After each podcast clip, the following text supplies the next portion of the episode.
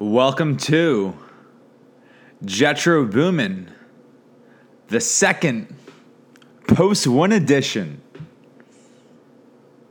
Oh my god. They won that game. I'm answering texts from my, my pal Big Mike. If you read the newsletter, if you're a friend of me, if you've seen me on Twitter, you know my best friend. His name is Mike. Got these texts. It says, Wentz kneeling. Too much time for Rodgers. Mike, it's over.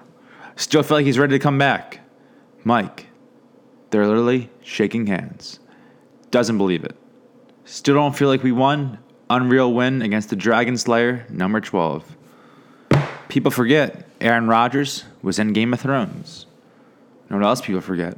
The Eagles were once again underdogs on the road with the entire season at their backs, backed up against a wall, backed up against a wall. Everyone calling for Carson Wentz, Doug Pederson, everyone. Because, as one Eliot Shorr-Parks would say, who I like, who's a very nice man, very nice guy, has always been a nice guy. Carson Wentz lacked a signature win. And I would say going into Lambeau Field, probably the toughest environment in the entire NFL to play in as an opponent. On Thursday night, on a short week at that, Carson Wentz outdueled the player who I truly believe, I'm not kidding you, who I truly believe is the most talented player to ever play in the National Football League. Now, is, is Tom Brady the GOAT? Yes. But on a pure, pure talent level, Aaron Rodgers, still at age 36, 35, 37, whatever he may be, Aaron Rodgers is the most talented NFL player of all time. Of all time. And Carson Wentz outdueled him. Now, if you read my newsletter, if you're a subscriber, patreon.com backslash Seamus underscore Clancy. To find the link in my Twitter bio. I talked today about how, you know, Carson Wentz really had a signature win on Thursday Night Football back in 2017. They were 4 and 1, playing the 4 and 1 Carolina Panthers in Carolina on Thursday Night Football. They were three point underdogs. Went through for three touchdowns, zero interceptions, and the Birds won 28 23. And that was really the game where the Super Bowl hype started. It started that game. Because you know, everyone in Philadelphia is always smelling themselves. We're always smelling ourselves. For that first one in Washington back in 2017. You know, I thought that was the best defense the Eagles had and since, you know, a Jim Johnson team in 2002. And turned out my prediction, as you would assume, was right. But it really was not until that Panthers game in 2017, again, again, again on Thursday Night Football, against a guy who had been NFL MVP two years prior, against a guy who's been this year NFL MVP previously, Super Bowl MVP previously, Aaron Rodgers. Because Carson Wentz outdueled him. Again, backing up to 2017. The Birds beat a Carolina team. They were 4 and 1 and they lost at home, but they made the playoffs that year. NFC South took uh, three teams to the playoffs that year between the Saints and Atlanta and Carolina.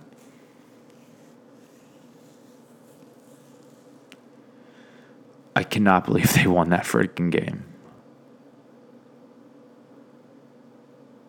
You know, down 10 nothing in the first half. Oh my God, I had this Cowboys fan tweet at me. Because before in the game, before the game, I'm already, I'm trying to get us, everyone hyped on Twitter. I'm trying to hype myself up, really. Like, I know people on Twitter are hyped, but sometimes I need to tweet shit to pump myself up, to make myself ready for the game. So when I woke up this morning, you know, got dressed, went to the gym, whatever.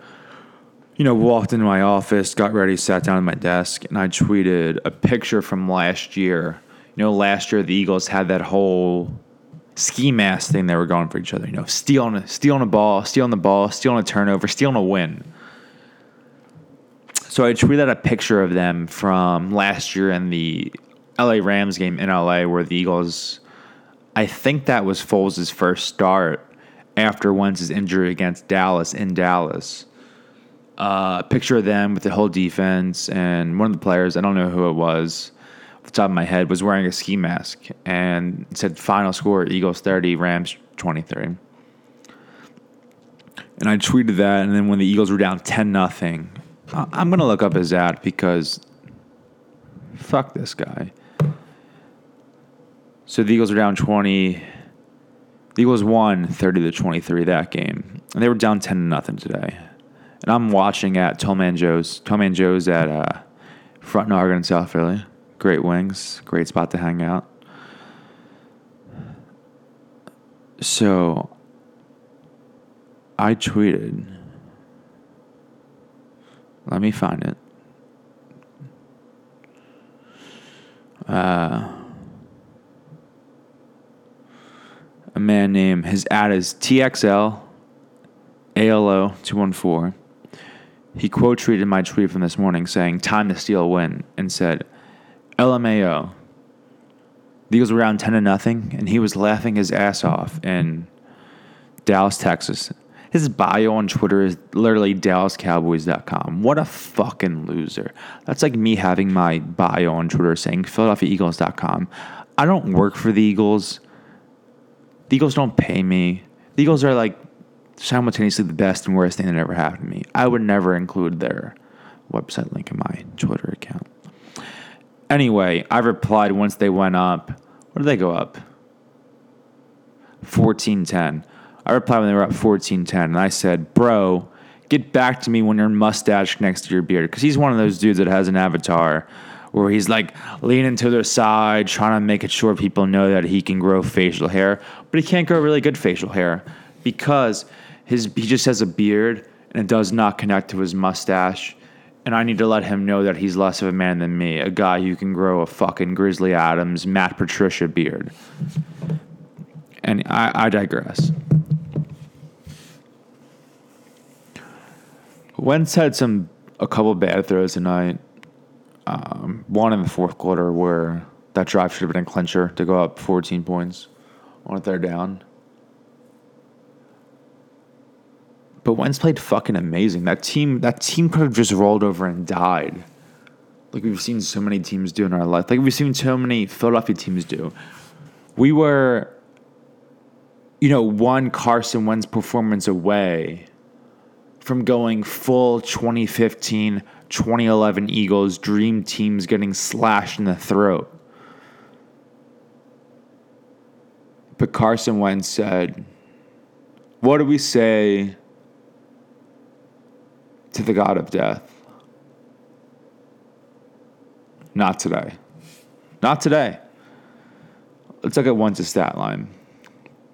He only had 160 passing yards, which was only good for 5.9 yards per attempt which in reality, I don't give a shit about. For people who complain, for people who complain about the run and pass ratio, which I'm not that person, I'll say throw the ball literally every time on the field. I will not care.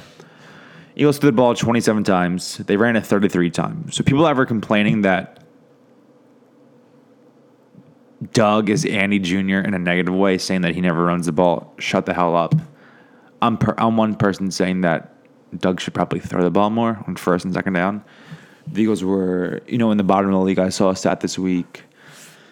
Staying there in the bottom of the league throwing on first and second down, and you know, they have in top five, six quarterback. They should throw the ball all the freaking time.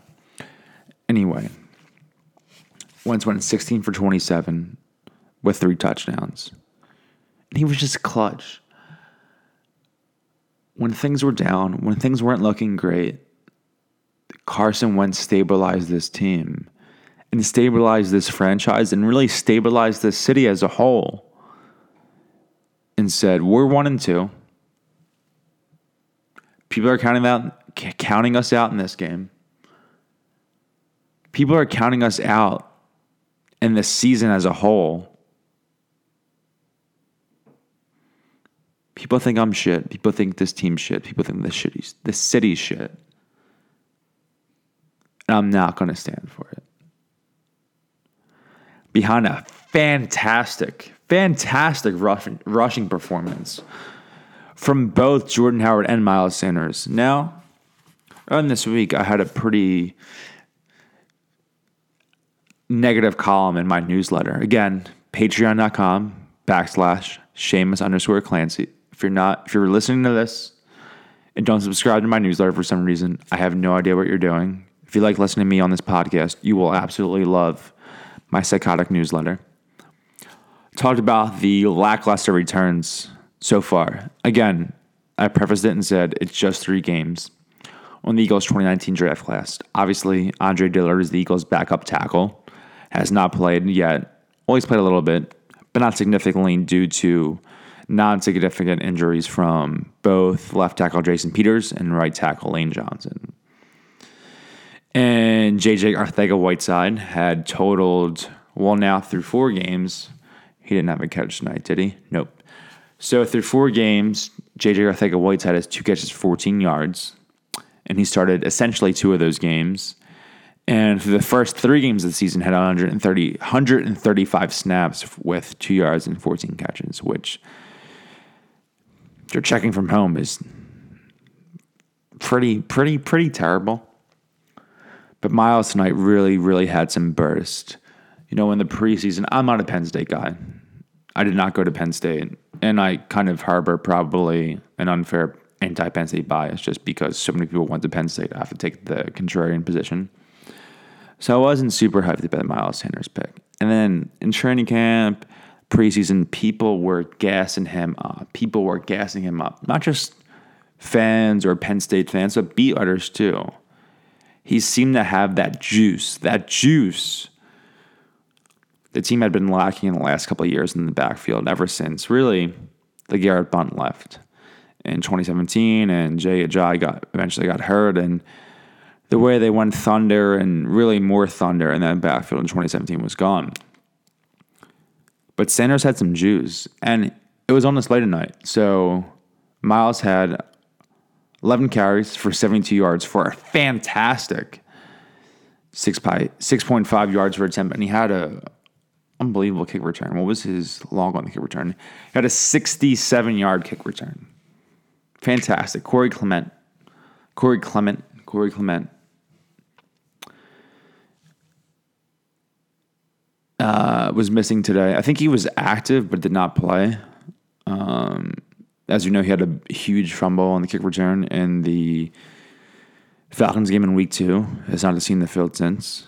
And I don't necessarily what's up with him, but between Miles and Jordan, I don't really think they're getting Corey anytime soon. Oh my God first quarter felt like it was going to end up being the longest game of all time. I don't want to say the longest game of all time. Just the game like the the Saints game last year where they got blown the frig out, where it was going to be one of those games where we were like, why the hell am I watching this game? What are we doing? What is Carson doing? Is this all is this all for naught? Is Doug not that guy? Is Carson not that guy? Are we just a shit team?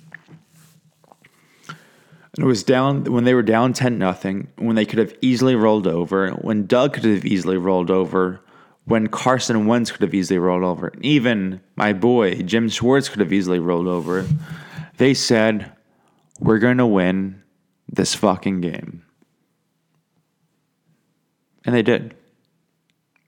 They won on the road and literally the toughest place to win in the National Football League on a short week after a back-breaking, disappointing, crushing loss on Sunday to an inferior, truly, truly an inferior team in the Detroit Lions. Much lesser teams facing a 10 10 deficit on the road in Lambeau after such a back-breaking loss would have yet again rolled over in defeat. But what did Carson Wentz say? What did Carson Wentz say? When faced with the god of death himself, Aaron Rodgers. Not today. Not today. Oh, man. I went to the bar Tolman Joe's on uh, Front and Oregon across from Tony Luke's for the game. Fantastic atmosphere for the game. Loved it. People under the game, people chirping, people talking shit, people just soaking up the birds. Oh. My God, Dallas Goedert had a big touchdown in the red zone. Only two catches for 16 yards and touchdown, but you know, it doesn't make up for two of the big drops he had early in the season. Well, his drop last week, he dropped the touchdown, but the Eagles scored in the ensuing drive, but they blew two minutes on the clock. Yeah, that wasn't great. Had a big drop in the game one against Washington, and they ended up winning the game, so really negligent overall. This night's catch, big for him, big for my brand. Couldn't love it more. My guy Alshon Jeffery coming back from injury. I'm currently wearing my Alshon Jeffery that newsletter subscriber, my boy Benji, literally bought me an Alshon Jeffery jersey because I had said in my new newsletter that I do not own a current Eagles player's jersey. So now I do. I have an Alshon Jeffery jersey. I wore it in his first game back healthy, and he scored a touchdown. Unbelievable. What a team. What a player. What a fan base. What a fan base that listens to some nitwit talk on a podcast and reads the dumb shit he writes in a newsletter and who mentions that he doesn't have a current player's Eagles jersey because all he does is wear uh, Brian Dawkins and Jerome Brown jersey say that guy deserves a current player's jersey. And this guy just fucking bought me a jersey. Unbelievable. Unbelievable. This shit, the way this team connects people. I don't know this guy. I've never met him. I might I might never meet him. But he knows that I love the Eagles. I know that he loves the Eagles. And he said, Hey, man, here's an Alshon Jeffery jersey. People don't talk about all the bullshit with this team and this city and this fan base. But next time I do that, talk about how a guy literally bought someone a jersey because they love the Eagles that much. Unbelievable. Thank you, Benji, if you're listening. Thank you. Oh my God. I cannot believe they won this fucking game. I was sweating bullets in the first half. Just thinking the worst shit possible. I'm thinking New Orleans 2018 level fucking face plant. Wentz looking like shit. Me thinking Doug's not the guy I dream about and the guy I think about he is in my head. But I was wrong. I mean, Doug Doug punting on. I'll say this: Doug punting on fourth and three from the Green Bay. 47 while down 7 nothing in the first half. Absolutely, absolutely, absolutely not okay. Disgusting. I hope whoever is running the Eagles analyst department reams him out for that because it was a little embarrassing. It's something that Matt LaFleur would do. Matt LaFleur, if you're not aware, is the Packers head coach and is a disciple of one Sean McVay, who, if you read my newsletter, if you've seen my tweets, I've made it very clear he is a gigantic coward and a fraud who will one day be ex- exposed as the fraud he is for scoring. Um, last time I checked, Sean McVay in the Super Bowl 53 scored three points against the New England Patriots and lost the game considering he scored only three fucking points in the Super Bowl. When the year prior, in Super Bowl 52, a Doug Pederson led off and scored, let me double check this, scored 41 points on the way to a Super Bowl win. So people talk about, oh, all you care about in terms of your Doug versus Sean McVay comparison is that one game. Well, no, something that one game fucking matters because it's the Super Bowl. If you remember that movie, I don't even know what the movie was called. It was a movie where Jason Segel was like talking to a younger kid, and they were having a LeBron versus MJ debate, and you know Jason Segel is saying like, you know, MJ has six rings, and, he, and the kid's like, that's all the argument you have, and he's like, that's the only argument I need, Sean. That's what I, that's what I think about when I talk about Doug Pederson versus Sean McVay and his acolytes of coaches. Someone said to me, Your only argument is that the Eagles scored 41 points to your ball and the Rams scored three points. That's the only argument I need, Sean. That's the only argument I need. And in the second half, well, not even just the second half, the second quarter and the second half of this game, Doug Pederson proved to me that he is the guy that I should have that confidence in. And even late in the game, when he went for two on a two point conversion, which in the bar it was at caused a great stir that he went for two to go up nine points, to go up 29 to 20, instead of settling for 28 to 20. I loved it. I loved it. I love it. Be aggressive.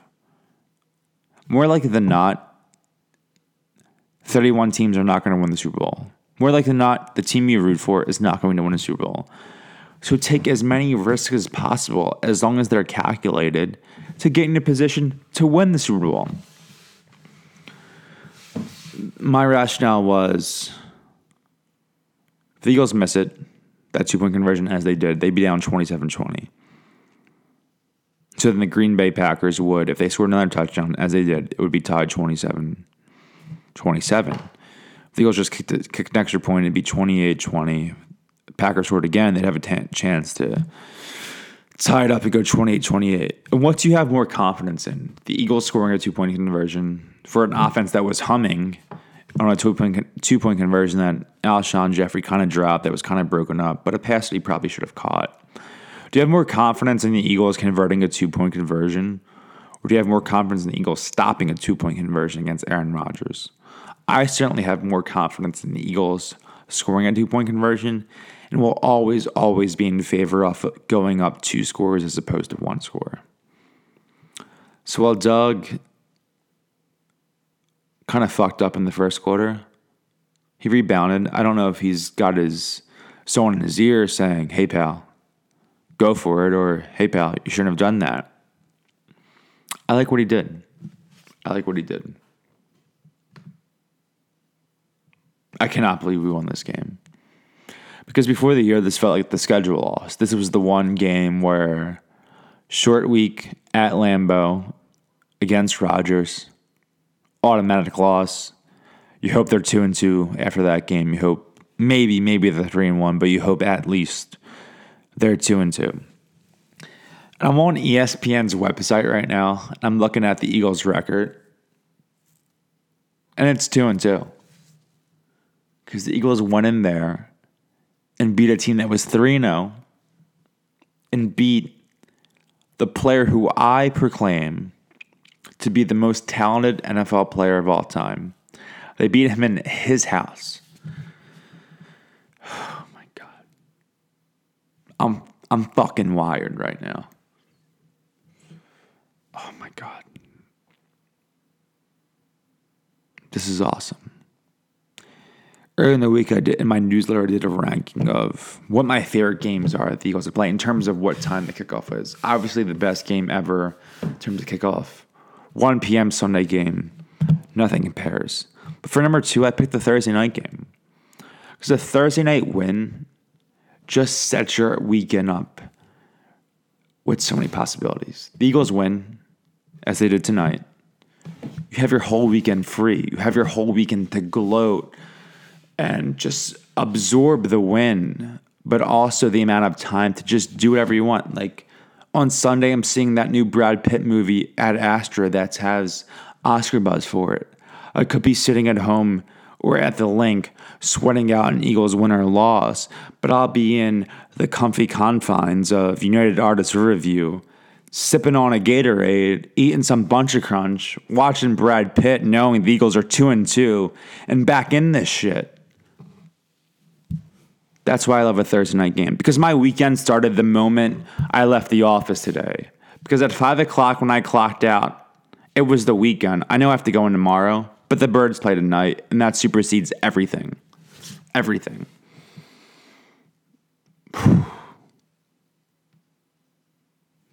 we really won that shit. Again, make sure if you're, I don't know how you'd be listening to this if you're not this the same kind of nut that subscribes to my newsletter. But again, I write a daily newsletter, comes out Monday through Friday, new shit every day. Two dollars per month. Two dollars for the entire month. So you essentially get twenty newsletters for two dollars. Subscribe. Patreon.com backslash underscore no backslash Seamus underscore Clancy, sorry. Backslash Seamus underscore Clancy. And obviously follow me on Twitter at Seamus underscore Clancy.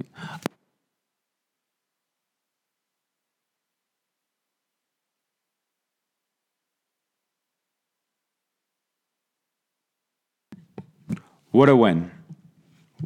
What a win. What a win. Oh my God. I basically have a half day of work tomorrow, and it'll be the best half day of work in my entire life. Walking in, Gatorade in hand, buy an iced latte with oat milk, ready to run out the clock, and get to a weekend knowing that the Eagles are 500 and on their way to playing better football. For listening to this podcast, thank you. I really appreciate anyone who spends their time listening to this. It's 12:54 a.m. on Friday morning. So appreciating this. If you're listening to this, I appreciate you, and I hope you appreciate that. Um, getting up for work in five hours and still recording this. Newsletter should be out probably by 9:30 at the latest. That's my goal is to always get it out by 9:30. And it should be tomorrow. It'll be a good one. It'll be a good one. So that's about it for me. Thank you for listening. Go birds. Jetro boomin'. Jetro boomin', baby. We're booming. We all we got. We all we need. From Broad Street with Love, Seamus Clancy. See you next week.